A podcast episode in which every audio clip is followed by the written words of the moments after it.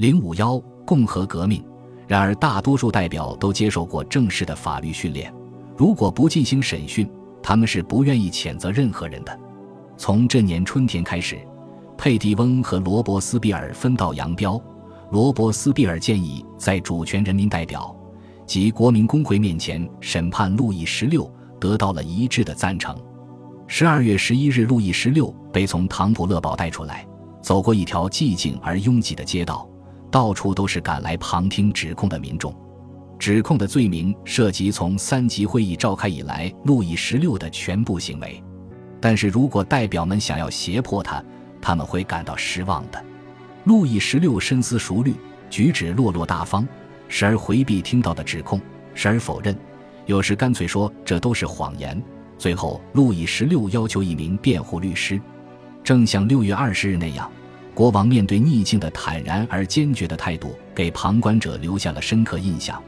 这也让那些想要砍掉他脑袋的人有点恐慌，而让那些想要救他性命的人增加了勇气。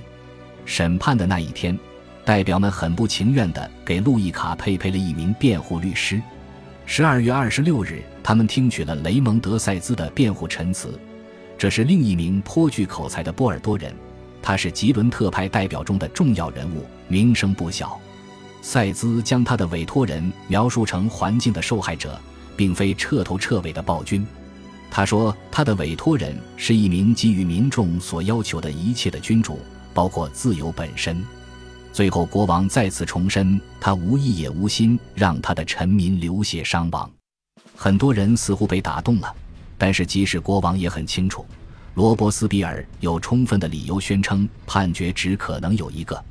真正的问题只能是适当的惩处是否能复审，能够缓刑。当国王被护送离开议会厅之后，这个问题又引起了新一轮的争论。吉伦特派依然坚持，不管通过什么样的判决，都应由全民公决来批准，即所谓诉诸民众。双方在这一问题上的交锋十分激烈，没有人怀疑吉伦特派想要外省来拒绝国王的死刑，而这一点正是巴黎人想要的，而且他们很可能会实现。但是如果那样的话，很难想象如何避免内战。最后，这些担心被证明毫无必要。唱票最后于1793年1月15日开始，在国王是否有罪这个问题上几乎没有异议。六百九十三名代表投票国王有罪，没有人投票支持无罪释放。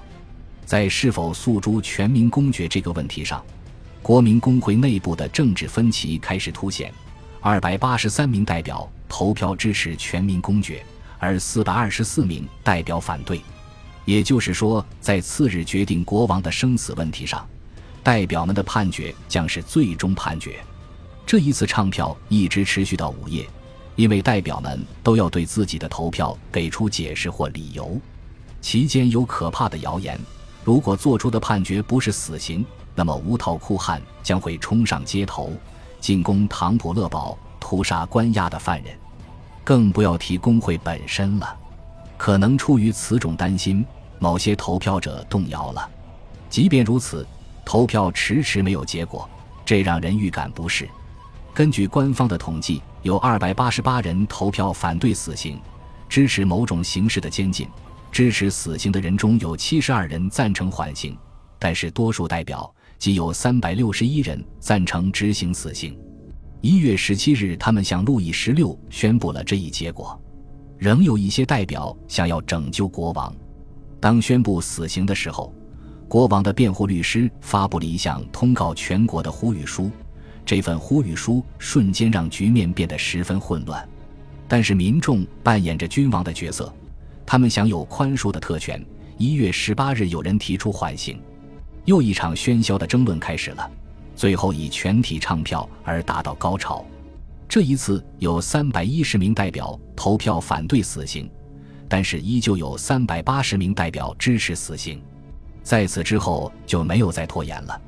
一七九三年一月二十一日是星期一，路易十六被送上断头台，执行的地方就是今天的协和广场，就在他祖父凯旋的塑像脚下。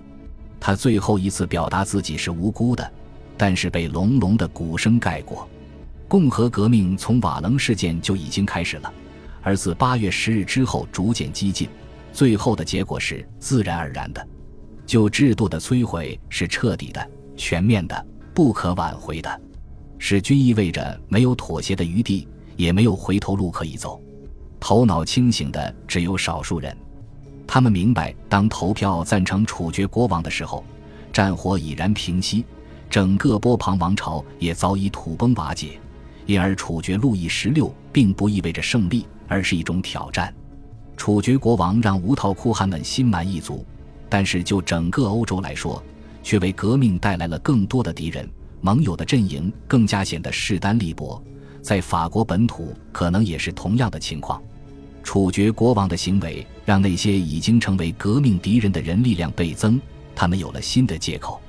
路易十六是虔诚的基督徒，他的血让那些质疑法国大革命的成就和大革命方向的人也开始抗拒，所以各种力量在一七九三年开始挑战他的时候。这个背负了弑君罪名的共和国几乎是理屈词穷。恭喜你又听完三集，欢迎点赞、留言、关注主播，主页有更多精彩内容。